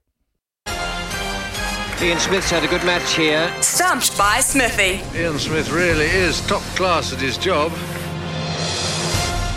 They always call in for Stump by Smithy because they can smell that money from the TAB. Uh, we've got Brenton on line one from Auckland. G'day, Brenton. G'day, boys. How are you? I'm doing well. Um, we just had that sporting moment, that great sporting moment, the All Whites 2009. Did you watch that in person or on the TV? Do you remember that one? Uh, not, no. Remember watching a bit of it, but I didn't follow it. Football's not my uh, my sport of choice, mate. All right, well, fair enough. I'll uh, give you your three sports of choice for today. You get to choose one, get three questions right, you win 50 bucks, but get it wrong, Smithy comes in with a chance for a stumping. So, your first sport I'm going to give you is football. Your second sport is going to be rugby union, and your third sport is going to be netball. Oh, uh, rugby union will do, mate. All right, Brenton, what is your sport of choice? Uh, rugby league or golf, mate. Ah, I see. Unlucky. Well, I've been lazy. I haven't really written any more questions for those yet, but I will in the coming days. But let's get started. Do that, mate. All right. Rugby union. First question is Ian Foster now holds two records as coach of the All Blacks against the Wallabies. Which two records does he own? Oh, I'd say the highest winning margin. What would the other one be? And what would the other one be?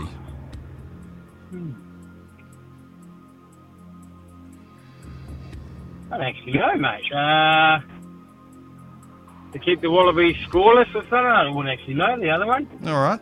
He's got him. He's out court.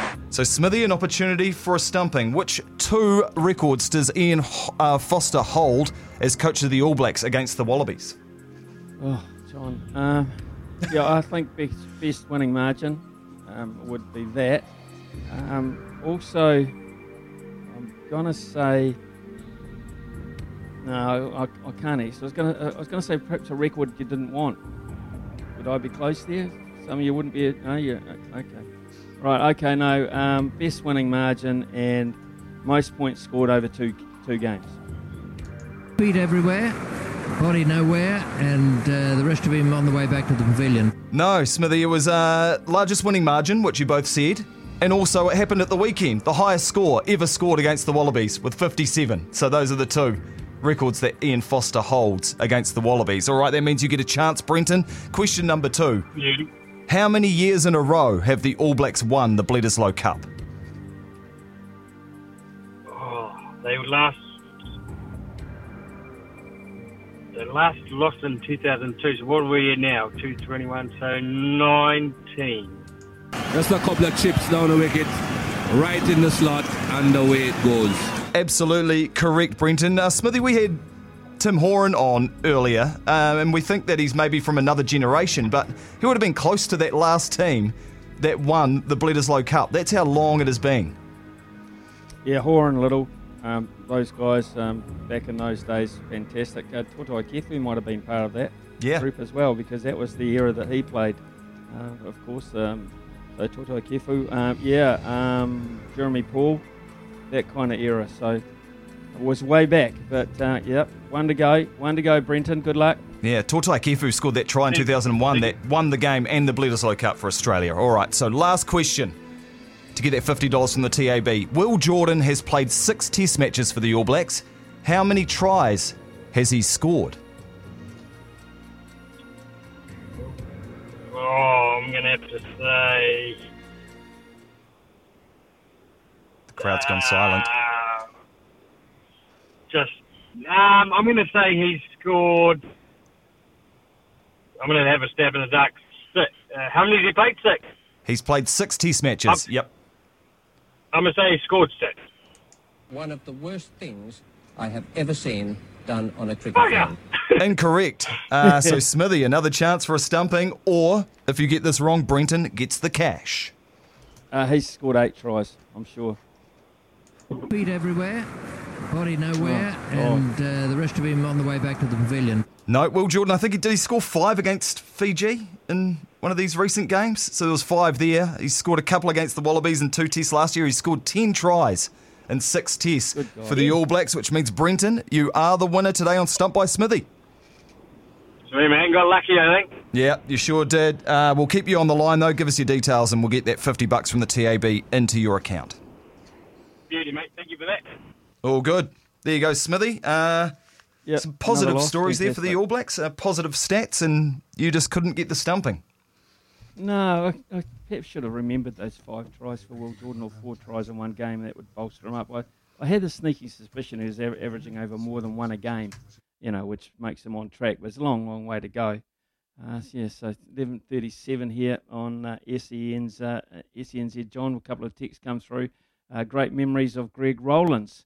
Uh, I have uh, the grass mound. He kicked the 40th point off for Bay of Plenty uh, to beat Australia 40 to 16 in 1981. Greg Rowlands passing away, uh, former All Black, of course, and terrific servant for Bay of Plenty rugby. Great goal kicker.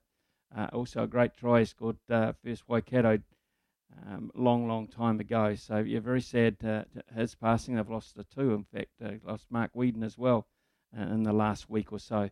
What's Joe Schmidt up to? The Blues could look at him to replace Tana. Cheers, Ken. Um, Smithy, do you remember the ABs versus Munster? The two hakas face to face. That was fantastic, wasn't it? Uh, uh, Paddy and Lulu, thank you very much for your daily text this morning.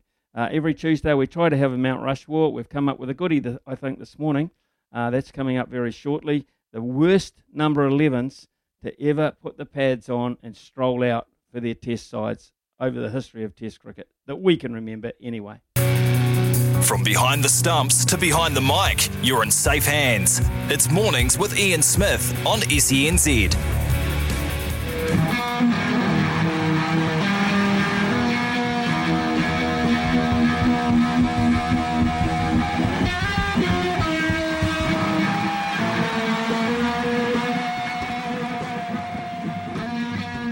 Jimi Hendrix there with the Star Spangled Banner, uh, of course, the American national anthem, but it's anything but American. Our Mount Rushmore for today it uh, pertains to cricket and the worst number 11s that have ever graced the field of play.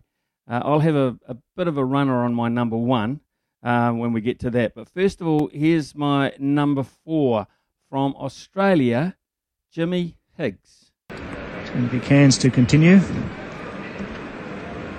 Gone 27 overs, five maidens, two for 68. It's bowling to Higgs with two short legs, silly point, Gully in the slip.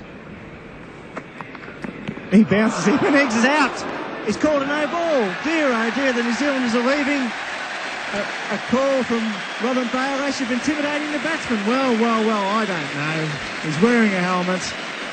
He's number 11 who's added 18 runs in the last wicket partnership and he's called a unfair delivery. Well, Ian Chappell, what do you think of that?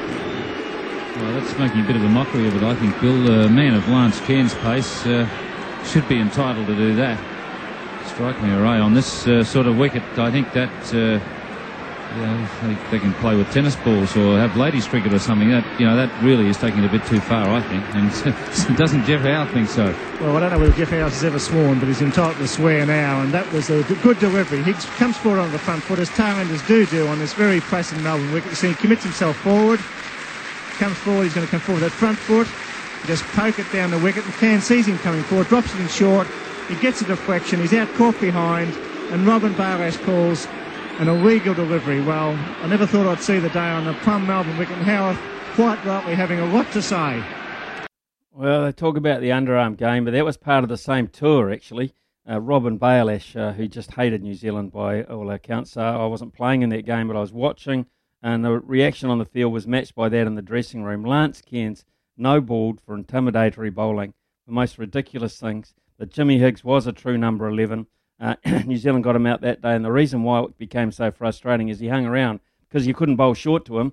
He hung around on a flat pitch, put his front foot forward, and stuck around with Doug Walters, and they put on a partnership enough to save a Test match when New Zealand would have had, I believe, a famous victory for the guys that were out on the park. So Jimmy Higgs uh, is a number 11 for me, a genuine number 11, uh, and I don't really like recalling that particular moment. But it was funny, particularly in Chappell's commentary, uh, which would uh, be blackballed today, I would imagine. Some of the things he said. Um, number three, uh, Monty Panesar from England. So Monty Panesar will be on strike. New Zealand on the brink, 313 for nine. Oh! Oh, well, well, well, good Monty sprinting. He's just Monty Panesar stumbles in. Monty's dived too soon. Just about made his ground on all fours, but uh, they've got the single. Have a look at this. Monty, you've dived too early. Prior was always getting you. Where are you? All's well that ends well.